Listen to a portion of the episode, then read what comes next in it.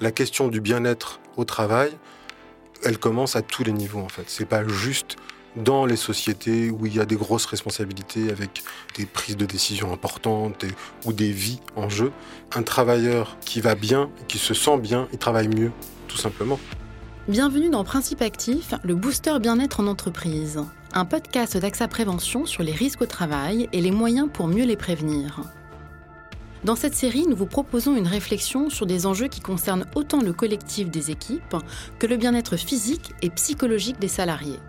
Ce troisième épisode sera consacré à ceux qui n'ont pas eu la possibilité de travailler à distance durant cette crise, les premières lignes.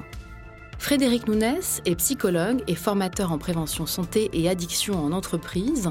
Il est également salarié engagé de l'association Élan Retrouvé et exerce en hôpital de jour en organisant notamment des groupes de parole pour des personnes en souffrance psychique. Avec lui, nous analyserons les conséquences psychologiques de cette crise sanitaire et nous engagerons une réflexion sur la prévention des risques psychosociaux pour les soignants et pour les autres salariés en première ligne. Tout d'abord les soignants. Sous les blues se cachent des hommes et des femmes aux vies et aux parcours différents, mais qui ont en commun de pratiquer un métier tourné vers l'autre. En ces temps de pandémie, c'est en puisant dans leurs ressources et leur dévouement qu'ils se sont mis au service des patients et de la société. En parallèle, les hommages sont multipliés envers les professions de première ligne, honorées par des applaudissements depuis les balcons durant le premier confinement et les soutiens politiques et médiatiques. Mais comment dès lors oser dire ses craintes, ses doutes, ses angoisses devant les vagues de patients, puisqu'on se doit d'être un héros? Les soignants ont vécu une expérience professionnelle totalement inédite, qui nécessite une approche ressemblant à la prise en charge des professionnels lors des attentats. C'est une urgence dans l'urgence. Les soignants ont plus que besoin d'aide pour se remettre de ces différentes vagues d'épidémie. Heureusement, les soignants reprennent peu à peu leur souffle, bien que toujours sur leur garde. Comment alors les soutenir? Que faut-il leur proposer? Comment mieux se préparer, se protéger? Les professionnels de la santé n'ont pas été les seuls à poursuivre leur activité durant cette crise sanitaire. Du livreur à l'aide à domicile, en passant par les ouvriers du bâtiment ou les caissiers, ces autres salariés ont continué à œuvrer en première ligne malgré les périodes de confinement, sans pouvoir bénéficier du télétravail et en encourant un risque de contamination. Des hommes et des femmes qui ont tout autant besoin de reconnaissance pour leur courage. Comment aider celles et ceux qui ont le sentiment de laisser un peu de leur humanité dans ce combat quotidien? Voici le cas d'une chef de service dans un hôpital parisien qui constate une grande lassitude dans son service. Voici son témoignage. L'ambiance générale est catastrophique dans l'équipe de réanimation. Il y a un manque flagrant de motivation et de volonté qu'elle n'a jamais connu auparavant. Des collègues, des médecins, des aides-soignants, des infirmiers qui lui disent ⁇ Je préfère prendre une pause et aller voir ailleurs parce que je ne veux pas craquer, je ne veux pas détruire ma vie de famille. ⁇ Frédéric Nounès quelle est votre réponse? Comment est-ce qu'on peut expliquer les causes de cette détresse et de son équipe à cette chef de service? Alors, moi, il me semble que les conséquences psychologiques de cette crise, on ne les a pas encore complètement mesurées. Pour une raison simple, c'est qu'on est encore dedans. Et que donc, pour avoir le temps, justement, de, s'interroger sur ce qui s'est passé, et donc de prendre en compte la souffrance inhérente à la situation de crise, il faut que la crise soit passée. Le temps n'est pas encore venu de se poser des questions sur ce qu'ils ressentent. D'où effectivement la nécessité d'essayer d'être au plus près de leurs attentes aujourd'hui, même celles qu'ils n'ont pas encore. Euh, quand on est dans une situation de crise, d'urgence, avec un temps défini, euh, la question du traumatisme, elle intervient après la crise. Là, comme la crise n'est toujours pas finie, la question du traumatisme n'est pas encore intervenue. Donc on est dans, dans quelque chose où euh, ça va venir peut-être encore après, le moment où on se pose des questions sur comment est-ce qu'on va, va venir après. Et effectivement, quand on égrène comme on a pu le faire pendant des semaines et des semaines et des mois et des mois, le nombre de morts et le nombre de lits occupés en réanimation, on n'est pas dans quelque chose qui permet justement la reconstruction et la résilience dont on a besoin. On est dans quelque chose où finalement ça devient abstrait. Arriver à un certain chiffre, à un certain nombre, ça ne parle pas c'est plus concret. On est dans quelque chose d'irrationnel, en fait, tout simplement.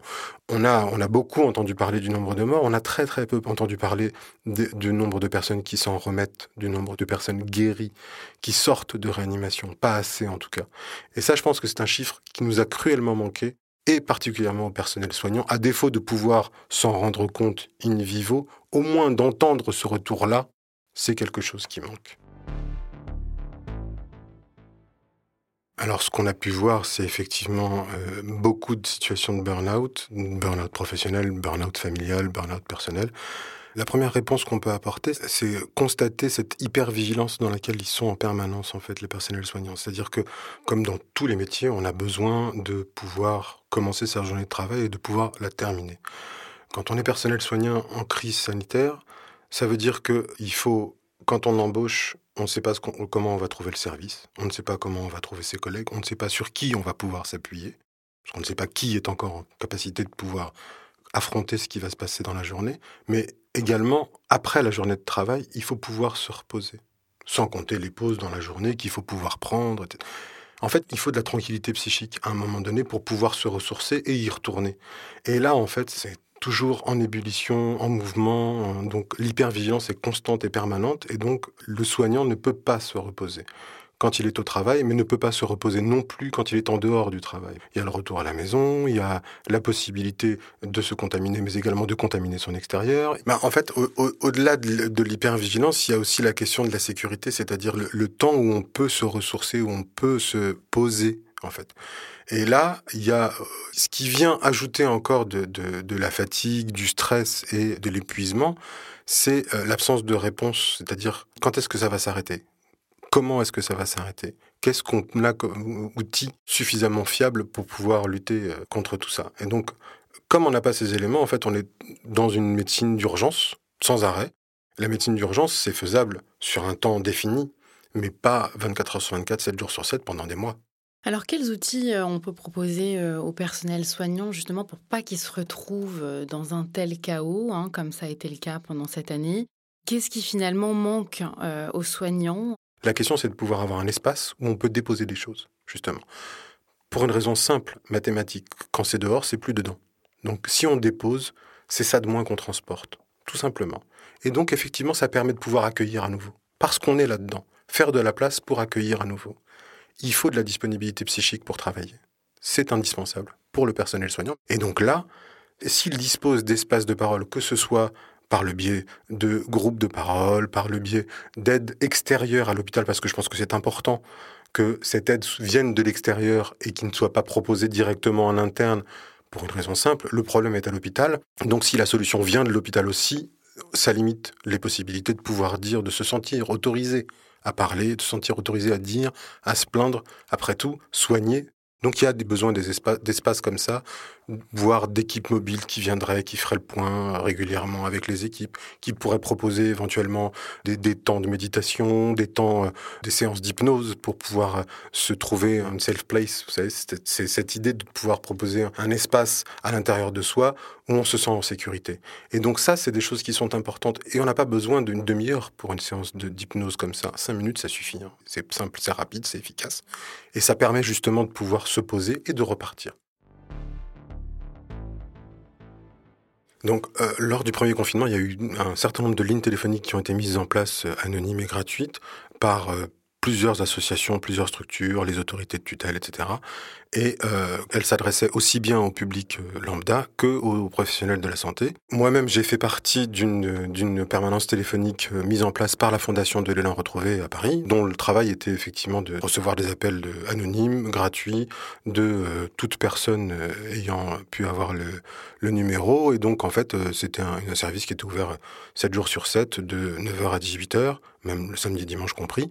Et donc, il y avait des permanences avec des psychologues, des médecins qui rappelaient régulièrement pour prendre des nouvelles, mettre en place éventuellement des réponses, parce qu'effectivement, le temps de l'échange téléphonique pouvait être prolongé par des consultations auprès de spécialistes, etc. Et donc, pour ce qui est des personnels soignants, bien évidemment que c'est une bonne idée, puisque ça permet sur son lieu de travail de pouvoir faire appel à l'extérieur sans que personne ne le sache et sans que ça ne se voit, puisqu'effectivement, le soignant peut avoir des difficultés à pouvoir exprimer ses propres souffrances, ses propres difficultés, et que là, avec quelque chose d'anonyme, de gratuit, qui est juste un espace-temps euh, qui ne demande pas euh, de se mettre à l'écart, euh, de repartir, de, rentrer chez soi, etc., de se déplacer tout simplement, y compris sur le lieu de travail, ils prennent cinq minutes, ils passent un coup de fil, et voilà, et ils ont tout de suite un moment et un temps pour pouvoir parler de quelque chose qui est trop difficile. L'engagement du soignant tourné vers les autres le détourne de son propre bien-être, de son propre ressenti, et le conduit à moins prendre soin de soi. Plus largement, la question pour lui est donc de savoir comment il peut rester soignant tout en intégrant le développement de savoir-être et sans pour autant faire tomber les défenses psychiques qui lui permettent de continuer à travailler et de reprendre chaque matin ses tâches. L'association SPS, Soins aux professionnels de la santé, une association soutenue par AXA Prévention depuis plusieurs années, a mené une étude sur l'avenir des professionnels de la santé avec une analyse des conséquences de la crise sanitaire, avec des enquêtes, des témoignages et des accompagnements à mettre en place.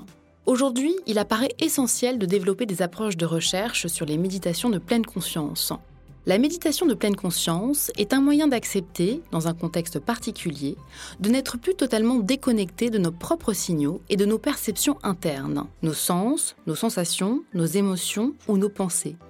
Ces signaux peuvent devenir de garde-fous et nous permettre de réaliser à quel point on est en train de déclencher les alarmes face à une situation qui nous fait souffrir. C'est cela qu'apporte, dans une première étape, la méditation, une connexion avec son propre ressenti. Des experts travaillent sur l'idée de proposer un programme spécifique de méditation dédié aux soignants. Il est en effet nécessaire d'apprendre aux professionnels de la santé qu'ils ont le droit de prendre soin d'eux-mêmes. La pratique de la méditation, mais aussi la communication non violente, la médecine narrative, toutes ces approches questionnent la possibilité, en tant que soignant, d'être à la fois présent, à l'écoute, d'accueillir la souffrance des patients, de les accompagner tout en protégeant sa sensibilité et en travaillant sur ses propres émotions. Les autres travailleurs de la première ligne sont ceux qui, même s'ils n'étaient pas soignants, ont contribué à faire fonctionner le pays malgré les périodes de confinement. Du boulanger à l'aide à domicile, en passant par les ouvriers du bâtiment, ils ont continué à œuvrer sans pouvoir bénéficier du télétravail. Ils sont environ 4,6 millions, dont 44% des cas sont des femmes, un chiffre marquant, des salariés avec des emplois précaires et des emplois du temps parfois imprévisibles d'un mois à l'autre. Ce sont ces professionnels, dont la DARES, a scruté les conditions de travail durant cette crise sanitaire. Ils sont moins payés, avec moins de perspectives de carrière, plus de risques de chômage et des mobilités plus fréquentes, mais sans pour autant être récompensés. Des salariés qui se sont sentis dévalorisés, laissés de côté. Alors, Frédéric Nounès, comment les soutenir psychologiquement, comment les encourager et leur redonner un sentiment d'utilité sociale? Comment est-ce qu'on va faire pour quand on va rentrer à la maison? Qui est-ce qu'on va rendre malade? C'est effectivement un sentiment d'abandon, c'est-à-dire cette idée que par rapport au personnel soignant, le personnel soignant, c'est des personnels qui sont formés, qui ont fait des études, qui ont une reconnaissance, euh, qui ont une reconnaissance sociale, euh, même culturelle.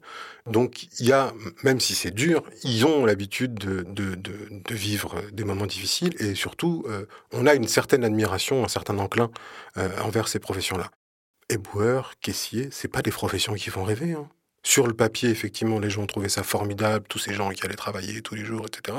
Mais aucun d'entre eux ne rêve de ça pour son enfant. On est dans quelque chose où, effectivement, les gens se sont sentis lâchés. En tout cas, c'était pas assez souligné. Qu'il était au moins autant indispensable que le travail qu'ils faisaient. Être utile à la société, quel que soit son rôle, que ce soit quelque chose qui soit valorisé, plutôt que quelque chose qui soit pointé du doigt comme étant une solution pour quelqu'un qui n'arrive pas à étudier comme les autres, qui n'est pas scolaire. Donc finalement aussi la société a un peu un rôle pour revaloriser un peu ces métiers. Oui, euh, la, société tout entière a un rôle, même un devoir de revaloriser, même au niveau de l'éducation, de l'enseignement, euh, tous ces métiers de service finalement, parce que c'est de ça dont il s'agit, de service à la personne, que ce soit le livreur, l'aide à domicile, le caissier, les boueurs et tous ceux que j'oublie, mais qui sont importants parce que on est dans quelque chose qui, qui peut aussi être quelque chose qu'on désire et pas seulement quelque chose qu'on subit à défaut d'autre chose. Voilà. Et c'est ça qu'il faut valoriser en fait.